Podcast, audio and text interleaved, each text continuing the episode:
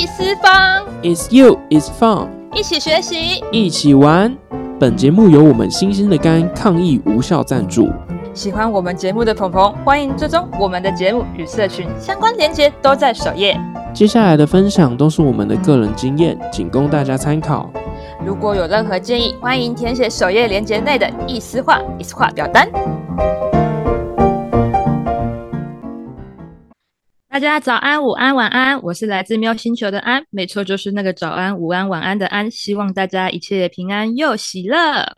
Hello，各位听众，大家好，我是莱恩。那一样回到我们的读书会，就是探讨我们的萨提尔的对话练习。不知道大家有没有去听我们的第二集上半集啦？好，那在上一集呢，我们其实只有谈到我们冰山在水面上的部分，也就是我们行为以及应对姿态的部分。今天这一集呢，我们会把冰山以下，也就是我们上次提到的，呃，包括感受啊、观点、期待之类的，我们会把这一些部分介绍给大家。那现在先简单帮大家复习一下我们的上半集讲到的五种的应对姿态，就是我们在遇到不同的事情的时候，大家普遍会用的五种的面对方式。第一种就是我们的指责，我们就会比较偏向就是就是千错万错都是别人的错，然后就是就是把归错都归在别人身上。这是第一种，第二种就是讨好，那就是不希望造成大家的不愉快，那就是一定都是自己做的不好，就会比较委屈自己。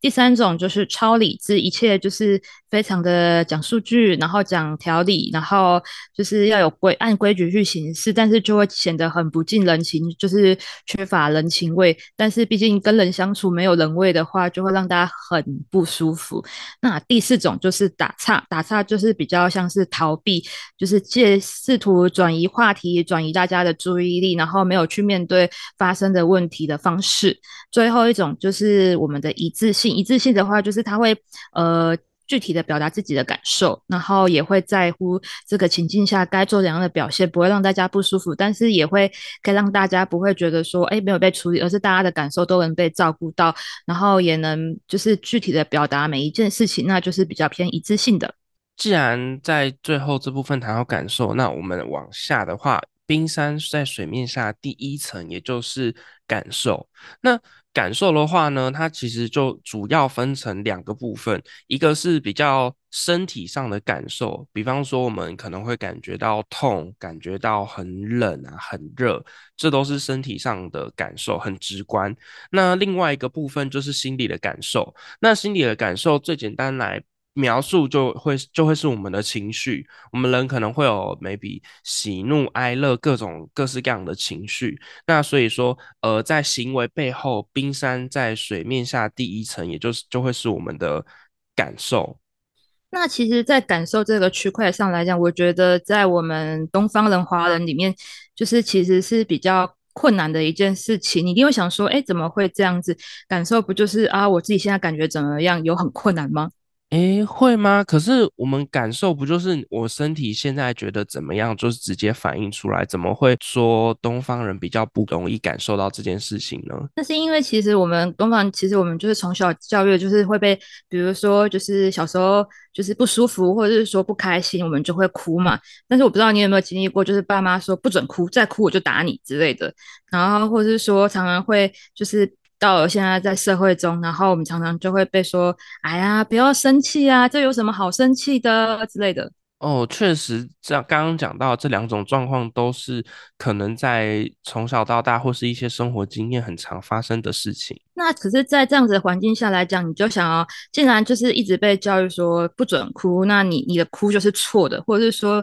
这个这个感受是不可以哭的，甚至你哭反而会被打。那当然他就会从小就会被认定说，哦，原来哭是一个不对的行为。那当然他就会不知道，原来就是当然在以后可能就会一直被压抑。其实当你遇到悲伤的事情该哭的时候，你反而哭不出来，因为你从小就被否定这件事啊，或者说真的发生一件事，你明明就很生气，可是又被大家说啊，你不能生气。那你久而久之就会否定掉你这些情绪，那你自然而然你就不知道，其实你现在。到底是怎么样情绪？或许你只是觉得，嗯，好像哪里怪怪的，哪里不舒服，但是然后整个状态不是很好，但是我就是说不出到底发生什么事情。我不知道来了你们这种状况。嗯，我觉得我自己是还好，就是我没有遇过太多像是刚刚我们讲的这种状况。因为像我自己算是一个，就是从小就会被家里说不可以哭，然后只要哭就会直接被打，就是反而是就是你不可以有这样的呈现。所以其实我觉得我以前是一个很不会，就是把情绪放在脸上，就是再难过或是再怎样我都不会哭。你就会看到我是一个很冷漠，就是非常不会，就是。表达自己，然后就会一号表情，就会觉得我自己好像，你就觉得这人怎么好像没有情绪的那个样子，然后又或者是说。就是相对，就是呃，我常常就会，因为以前可能自己脾气比较暴躁，然后大家常常就说，哎，你不要生气啊，正常好生气的，干嘛脾气那么这么失控？然后当然我就会觉得说，哎，生气是一个不对的行为，不应该生，人不可以生气。真的，就是到我就是毕业之后，我都会觉得啊，我都对自己说，今天不可以生气啊，这有什么好生气的？自己不应该生气。但是久而久之，我就会常常会发生，比如说发生一些事情我内心就会有突然有一种很不舒服的感觉，然后我就会想。我就会很纳闷，为什么我现在感觉不太舒服？我只感觉到不太舒服，但是我不知道为什么。然后，然后我就只好一直问自己：，所以我是难过，我是生气。然后可能要突然可能点想说到对自己说这句话之后，自己就会觉得嗯，好像有一点生气。然后我接下来就只好再问，那为什么我会生气呢？然后我就必须一直让自问自答，然后才啊，我终于知道为什么我现在这感觉，原来是因为那个原因导导致我现在生气。然后，然后为什么会生气，就是因为后面哪些原因。所以其实我自己是觉得，就是很多大人甚至到了已经四五十岁，其实都。已经从小到大没有告诉我，我们可以具体去表达自己的感觉，然后所以就会就是去否定自己的情绪，不管是开心也好，或者是说难难过也好，然后久而久之，就是你根本不了解你自己现在是什么状况。我觉得我好，我好像比较少遇过这种类型的人，但是我觉得我可能可以理解的是，呃，比方说像是比较传统的社会里面，就会有，比方说家长会说，哎，男生不可以哭这种比较。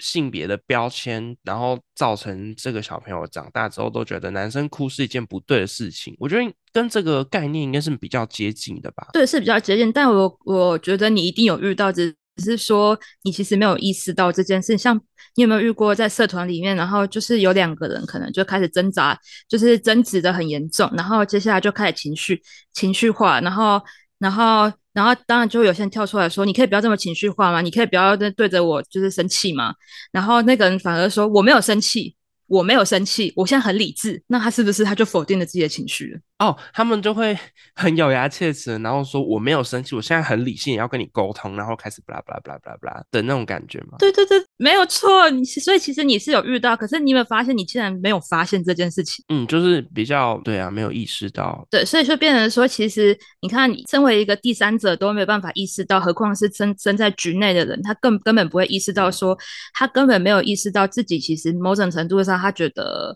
他在生气，那他或者是说他也没有觉得他自己受到委屈等等的，那他自己又怎么可以就是去好好的跟别人做一个沟通？所以其实，在情绪表达上来讲，其实我觉得大部分其实还还需要去做一些的练习，表达自己的感受。就好像今天明明就是在吃醋，吃男朋友的醋，吃女朋友的醋，可是大部分常常就是然后被可能被情。被被你的伴侣问说你干嘛吃醋，然后你这时候一定会说我没有吃醋，听起来十分的傲娇哎，就是 明明有吃醋，然后在那边说没有吃醋，然后身体表现出吃醋的感觉。对啊，那这件事是很常常见。那当然你可能会说啊，他可能就只是死不承认嘛，就是他其实自己知道，但是他就是嘴硬不想说。那当然也有一种是。呃，他真的不知道他自己其实在吃醋，那他根本不了解他自己，所以他就会说我没有之类的。那当然，还有另一种就常见，就是你一定会听过我没有喝醉。这这好像没，这感觉就只是在发酒疯而已。就是喝醉的人永远不会说自己醉，然后开始走路歪七扭八的。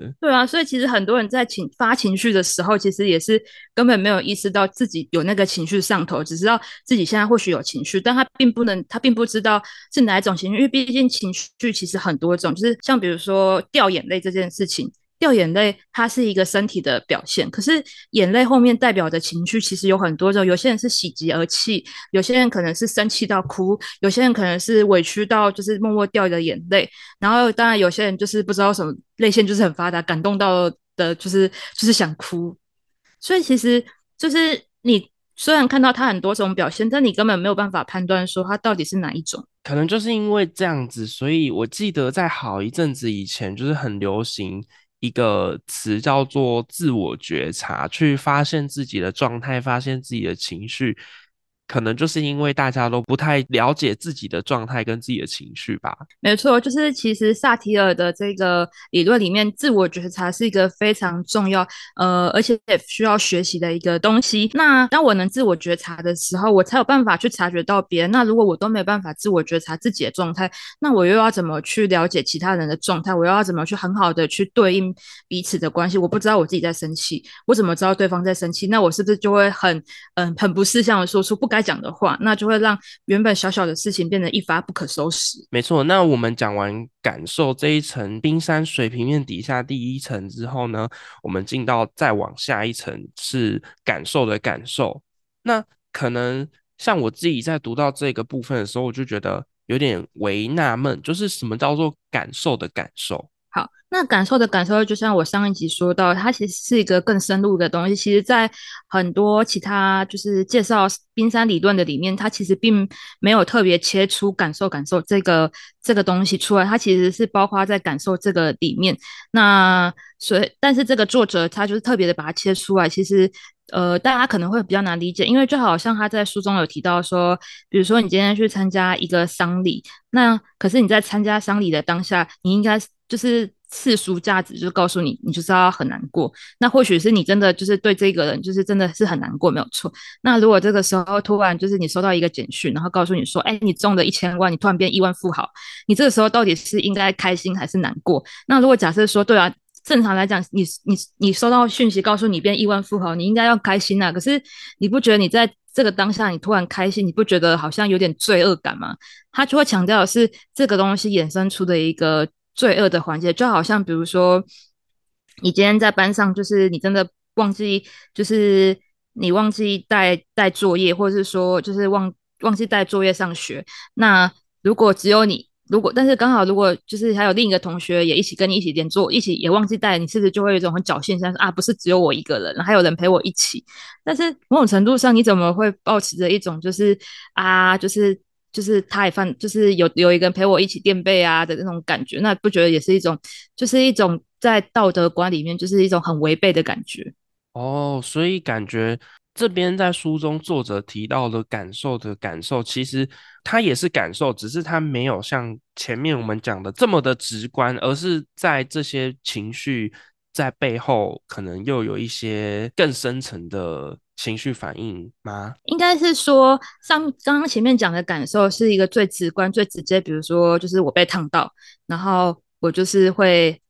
很痛，然后很不舒服。我觉得就是会一个很直接的感受。但是感受的感受是它更深层延延伸到后面。就比如说，好，那如果我今天手被烫到。那是不是就是我的皮肤会受伤，然后我可能就要去看医生，然后我可能就是要花很大一笔的医疗费。那如果我只是我是一个很孝顺的小孩，那是不是我们家搞不好经济状况就不好？因为我的关系，就是就是我的父母可能就是还要请假带我带我去看医生，还要额外花医药费，然后。然后等等，那我是就会觉得我很罪恶，我怎么可以这么的造成我的父母的负担？然后我怎么可以浪费家里的钱？我怎么可以这么的不孝顺？这时候他自己就会感受到一种，就是他是他很自卑，他怎么可以做这些事情？那这就是一一层感受带动的后面后续的一个效应，所以其实这一部分其实就是比较复杂一点。那如果只是初学者学的话，我就会建议大家可以先暂时的先知道有这件事情，等到真的比较熟熟悉这个理论的时候，你再去思考这个环节，可能比较不会这么混乱。哦，好的，那这样我觉得我大概有一点初步的理解了。那当然，就是如果大家很想要了解这一块的话，我觉得我们可以等到整个读书会到后半段之后，我们再去深入带入更多的案例去讲这个区块，或许大家会比较清楚。好的，那接下来我们就再往更深一层的部分探讨，那也就来到我们的观点。讲到观点呢，其实很简单，就是比方说，针对一个事情，我们每个人都会有我们自己的观点，有我们的看法，或是对于某些状态，我们会有我们自己的成见。那这些看法或是成见，有可能是来自于呃一些过去的经验，比方说呃原生家庭给你的一些价值观，或者是你自己在这个整成长的过程中去接收资讯，去形成你自己的这个信念。但是我在看的时候，看到书上作者举的这个例子，我。觉得我好像有一点点的不太懂，你是哪一方面的不太懂？可以跟大家分享一下吗？就是，嗯，比方说有一个小朋友，他从小接收到其他人给他的观念都是。成绩好比认真还要重要，所以说他从小一直接受这样的资讯，他就会很容易根深蒂固去觉得说，哎，这件事情成绩大于认真。应该是说，就是我觉得在作者的案例里面，其实是在说，就是成，比如说拿一百分比较重要，还是在这个过程中你其实很努力的，但是你可能只拿到九十分，虽然有那十分的差距，但是他这个过程他是认真，他强调的是那个过程，到底你觉得结果重要还是过程比较重要？或许有些人觉得这两个都很重要。那换另一个角度来讲，哈，就是好有钱很重要，因为没钱万万万事不行嘛，对不对？对，没错。那偷钱也是一种有钱的方式啊。你结果上来讲，你也是拿到钱的。诈骗集团也是赚，也是骗到钱，也是赚到钱的。另一种是农夫，他勤勤恳恳的，然后可能赚的不多，但是然后也是有赚钱，但只是赚的比较少，但是过程他很辛苦。那你觉得到底哪一个重要？如果以结果论的话，当然是诈骗集团好赚呢。但是以过程论来讲，我正当的，然后用我的辛苦一一点点去付出，然后获得的的成果，那反而这个钱才是重要的。它的过程导致它的结果才是对的。又换句话说，就是成绩跟努力付出一样啊。就是如果你只在乎成绩，那他也可以作弊啊，也可以去偷考卷啊，最终成成绩还是好看的。但是这个人他反而虽然或许他就是真的没有很聪明，但是他勤勤恳恳，然后很认真的每天认真的读书，然后上课很认真，但是他最终就是可能就是成成绩可能没有这么的漂亮到一百分，但他也可能也考了大七八十等等。你觉得如果你是是一个老师，你觉得哪一个学生他的表现是更好的？嗯，肯定是就是比较脚踏实地、认真付出的那个同学。那所以其实刚刚听完安讲完的这几个例子。观点就很像是撇除掉一些违反法律或者是道德的情况来说的话，有点有点可以像是说，呃，大家都到了同一个终点，只是过程大家可能选择不同的交通工具，花了不同的力气，但是结果都一样，或者是说，对于同样的事件，大家保持着不同的想法。嗯，我觉得也不是说终大家的终点是不是一样，因为毕竟每一个人对于他的目标都终点是不一样的。那当然过程他的选择也是不一样，就好像有些人选择他要就是呃，有些人选择要脚踏实地实地的生活，有些人就决定用那种比较不正当的方式生活，那都是他的选择，没有真的呃认真说起来，那是他自己的选择，他自己负责，但是。那他为什么会选择这个东西？那才是他这个观点，因为他可能过去的经验告诉他说，或许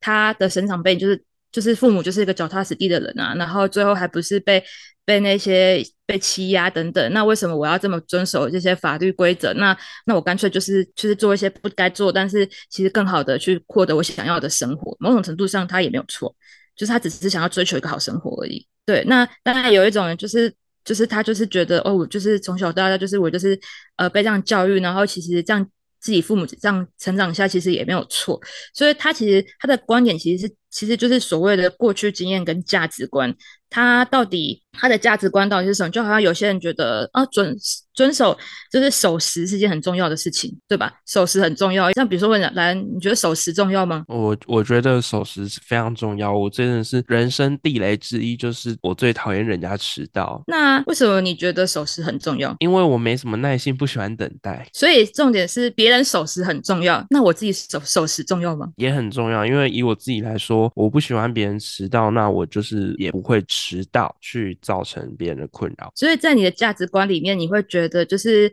你不希望别人这么做，所以你也不会这样对别人。你是你觉得这样才是一个对的行为？呃，我会觉得这是这样是一个比较好的行为，但是我同时也知道，就是嗯，有的时候不能拿同样都是这个标准去对待所有人，所以我觉得我自己不会把它归列在这是一个对的行为，而是我觉得比较 OK 的人跟人之间相处的一个模式跟准则。所以对于你而言，你的价值观跟与人相处的价值观就是己所不欲，勿施于人。嗯，简单来说的话，可以可以这样子说。那也有一种人就是一样啊，他也觉得他的价值观也是觉得守时很重要，但他的守时前提是别人对我守时很重要，我对别人守时不重要，因为他的价值观里面并不是己所不欲，勿施于人，而是别人不可以欠我，但我可以欠别人。听起来是一个很奇怪的价值观，为什么？呃，我觉得不能说它是奇怪，就是只是一个每个人的价值观不一样。因为你的价值观是己所不欲，勿施于人，那为什么他一定要跟你一样己所不欲，勿施于人？他既没有杀人，也没有放火，他也认为守时很重要，但是他的，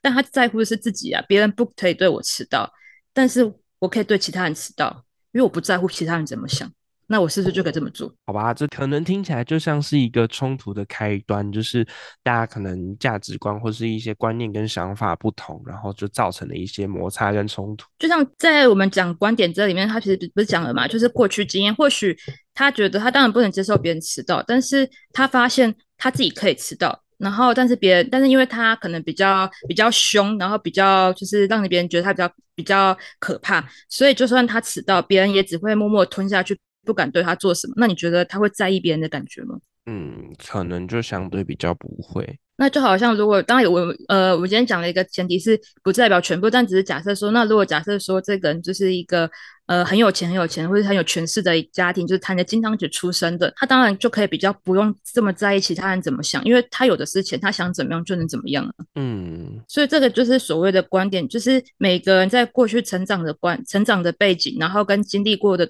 东西会导致说他的价值观不一样，就好像刚刚我们只是单纯探讨所谓的守不守时，你看就可以有两种不一样的观点。当两个观点不一样的时候，当然的你的说法就是你觉得是有冲突的。但是就我看来，就是它就只是也不能说完全冲，就只是两个不同的观点。那当然观点不同，那他产他感受到的就会不一样，他产生出来的行为也会不一样。嗯，这样子大概有比较清楚的去理解到书中作者这样子的说法。所以其实观点这一点的话来讲说，其实再套回去书中的案例，因为毕竟我们刚刚讲到四种行为的姿态，就好像就是一个人他如果就是呃，你今天是社长，然后你的干部他今天没有就是就是不告而驾。然后就是该出现的时候不出现，那当然在以观点的角度上来讲，就是如果是一个比较就是比较指责型的人，那他当然就会觉得。这个人是不是就不尊重我？这个人是是不把我放看在眼里？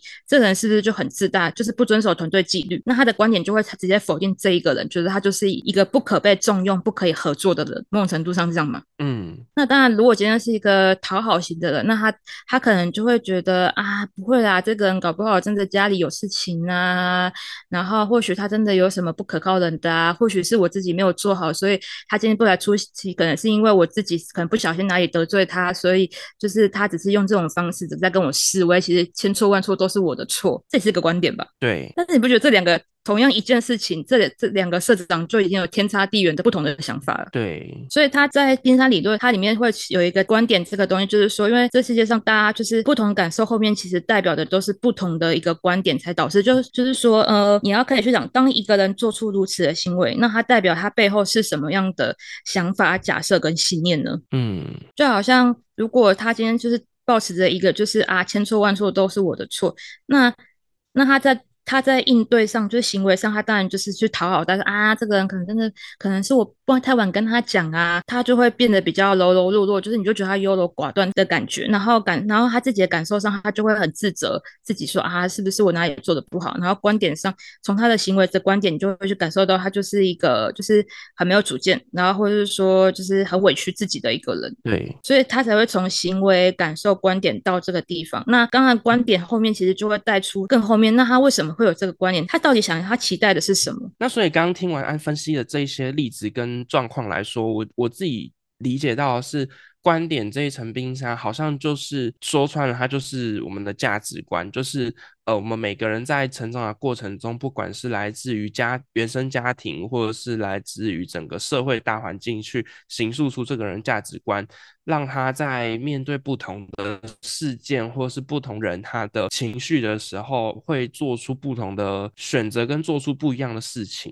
是的，其实就有点像是说，有些人。比如说，一样都是一句话，然后同一个人说，但是不同的人听到这一句话，他的感受就不一样。就好像有些人说，就会说啊，这没什么啊，这你有什么好生气的？然后他可能就会跳起来，就会很激动，说什么叫没有好生气？这名叫严重。那当然也有其他人可能听到这一句话，就会觉得哦。对啊，没有什么，就是很稀松平常的一句话。那为什么会造成这每个人不同的感受？就是因为他的价值观、成长背景不一样，因此才会在萨提的理论里面，就是才会提到观点，因为观他的观点不同，就会影响到他的感受，他的感受不同，就会影响到他的呃具体的行为的表现。好的，介绍完观点这一层之后，我们就再往更深一层的冰山去探讨。那就来到了我们的期待。每个人其实呃都背负着很多的期待，不管是你自己对自己的期待，或者是来自于家长、你爸妈对你的期待，或乃至于说到这个社会对你的期待。就是每个人都背负着不同的，我觉得算是一种程度上的压力。就是说，嗯，你希望你自己应该要是怎么样子的人，然后背负着这个压力去跟其他人在生活。嗯，我觉得其实期待其实就是主要是针对三个层面，一个是我对我自己的期待，我对其他人的期待，还有来自于他人对我的期待，就这三个面向。那就好比来说。我今天就是在作者面常讲，就是一个学生他想要获得好成绩，那他的期待是什么呢？他对自己的期待是什么呢？那某种程度上，他就是有可能就是他希望自己是很优秀的，他希望自己是他对自己期待是我要很优秀，事事做到最好，然后获得好成绩。对他人的期待又会是什么呢？那他人会对我的成绩，或许就是他心，他人会觉得我就是一个呃。就是会希望我是一个乖小孩，是个好学生。我现在可以获得一个好成绩，就是师长因为希望我好好读书啊，然后可以获得好成绩。我对于他人的的期待又是什么？那就是可能就是当我获得好成绩的时候，可能我爸妈就会称赞我，然后就会呃说，哎，你就是带我去买礼物，或是说老师就会觉得我是一个很很好的学生，然后就会对我比较好。所以一件事情其实它就会有很多不同的。期待在这个里面，哎，那可是听到这边，就是虽然说我们可能每个人对自己啊，或是对别人，甚至是别人对我们，都会有很多的这种期待，那就有点呼应，像呼应到我前面讲到说，这些期待可能对我们来说，可能会是一种无形的压力，甚至。换句话说，可能是对我们是一种限制或枷锁嘛？就是，呃，为什么我们的人生一定要活在别人的期待里面？就是你为什么一定要把你自己的人生活成别人希望你活的那个样子？那这样子，呃，时间拉久了，可能如果你没有达到别人的期待，你是不是就生活在一种，呃，你觉得不快乐，觉得你好像做的不够好，然后进而对自己有一些负面的。影响去产生，我觉得莱恩你提到的观点蛮好的。当然，其实期待这东西不一定来自于他人对我的观点，也有可能是他对他自己的期待。因为获得好成绩，也有可能其他人其实也。有些父母其实觉得，哎，你只要开心就好啊。然后老师也会觉得，啊，你只要有认真学习多好。我对于你成绩有多好，其实没那么 care，反而是来自于就是当事人自己对自己的很高要求的期待，觉得我就是事事要做到完美，没有没有任何一个环节都不可以就是做错。但是就像你讲的，如果假设说我们都活在不管是自己的或是他人的。然后等等的期待里面，其实就是期待如果被满足了，那当然我就会情绪很稳定，我就会很开心。但是如果假设我的期待一直没有被满足呢？就是如果我就是一个。呃，就不是天生是，就是我就是一个数学理解能力不好的人，我就是考不到数学再怎么认真读，我就是没办法考到及格，甚至也没办法考到很好的成绩。那我是不是就会对对我自己很失望？我就会觉得自己是一个数学很差，我就是一个就是一个不会读书的人，我就是一个可能脑袋瓜不灵光的一个，我就会对自己有很多的一些呃负面的负面的想法。然后那。可是我们要去思考这些东西不是别人给我们的，这些想法是我们给我们自己的。我的父母从头从头到尾可能就没有从头就没有说啊，我一定要考到一百分，就是考到一百分啊，反而是我自己要求我自己的。然后我的老师也没有要求到我，那完全都是我自己要求我自己。那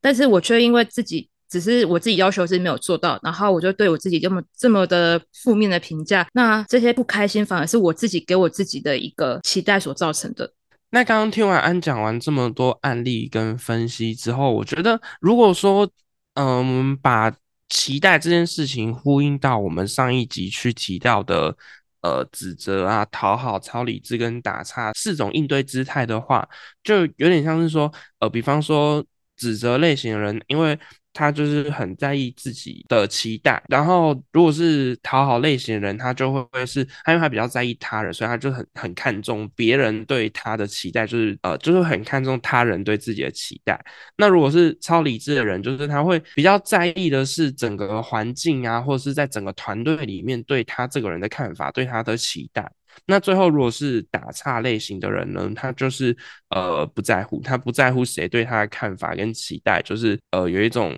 飘在天上那种感觉，对吗？是的，其实所以其实呃在整个冰山里面，当他到比较下沉的时候，就是期待其实是呼应到前面的，从他的。行为表现，然后观点等等的，那当然期待一定会想说，那他这些期待到底是为什么？他这个人为什么要有这么多的期待？这些期待背后一定是有一些原因，那就会呼应到我们在下面一层，就是所谓的渴望。他希望他期待这些东西的发生，那他到底是渴望什么？就好像说，比如说他期待自己是一个非常完美，就是事事不能出错，然后成绩获得很好很好，那他到底为什么要这么的？就是对自己那么要求那么高，那像这边书中就有提到一个例子，像比方说，有的时候父母可能会就是跟小朋友说：“哎，你是垃圾桶捡来的啊，或者是说什么啊，早知道我就不生你的。”这种呃，以父母亲的角度来说，可能是一个无心的玩笑，或是无心的一句话，可是呃，在这些话语的背后，让小朋友接收到，可能就会让小朋友心中隐隐去产生一个声音，说我是没有价值的，然后我的家人、我的父母对我没有认同，然后去让这个小朋友觉得他自己没有被爸妈接纳。那通常其实如果父母亲他们会讲出这句话，一定是小朋友可能做了一些呃行为表现不符合父母的期待，可能考试没考好，或是说事情做不好等等的。那他的其实他就会。就是有点像是，好像只要我今天就是做不好这件事情，我就是不值得被爱，然后我就是不值得被存在。所以其实很人的渴望就是他会从一个期这个期待，他会去做这些东西，期待比如说我期待我可以做好这件事，然后让父母就是满足父母对我的期待，然后进阶的就可以获得父母的爱，这才是我那。所谓的爱就是他的渴望，因此其实，在一些书中，他有特别提到，渴望其实通常也就是可以被分为六种。通常人会想要的渴望，一个是爱人、被爱、被尊重、被接纳、有自由、有意义的，就是这六种比较常见的。他一个人真正可能他希望的渴望的部分。那在渴望之后，其实就会接纳的在自我这个东西。那自我这个就是在。一些书籍里面可能比较不会去探讨，那在这本书里面，他有特别去探讨，就是说自我其实就是呃，萨提尔称之为生命力，也称之为灵魂，就是的所在，就有点像是使命吧，就是自己生在这个世界上的一个一个自我价值感。我为什么要，就是我做这一切是为了什么？比如说我的自我就是为了爱爱。爱人，然后我我一切是为为爱而行动。那当然有一种人就是崇高的使命，就是这种我就是呃我就是要拯救世界，我就是要拯救万物之类的。就是每一个人他自己心目中的一个使命感。那他的使命感是什么？那这个东西其实就是会。